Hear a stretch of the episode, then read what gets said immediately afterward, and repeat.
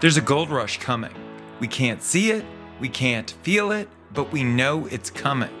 We know that the restaurant industry has changed forever, and we must make sure that it's changed for the better. When this all comes back, and it will, no doubt it will, you're going to be ready for it. And I think you have to take some time right now when you're probably never going to have this much time on your hands again to, to really kind of look at all the all the aspects of what you're doing and sit down and be pragmatic with it. Sit down with your accountant, sit down with your strategist, sit down with your coaches, sit down with your team and and look at all of this stuff really through a lens of like what's on the other side of this and and B if you can't see what's on the other side of it, build a plan for yourself to get you there.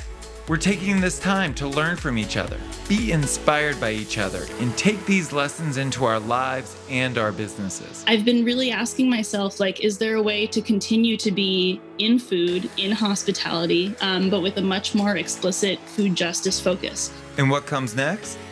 A renaissance. After the Black Death came the Renaissance, and it's up to all of you to make that happen again.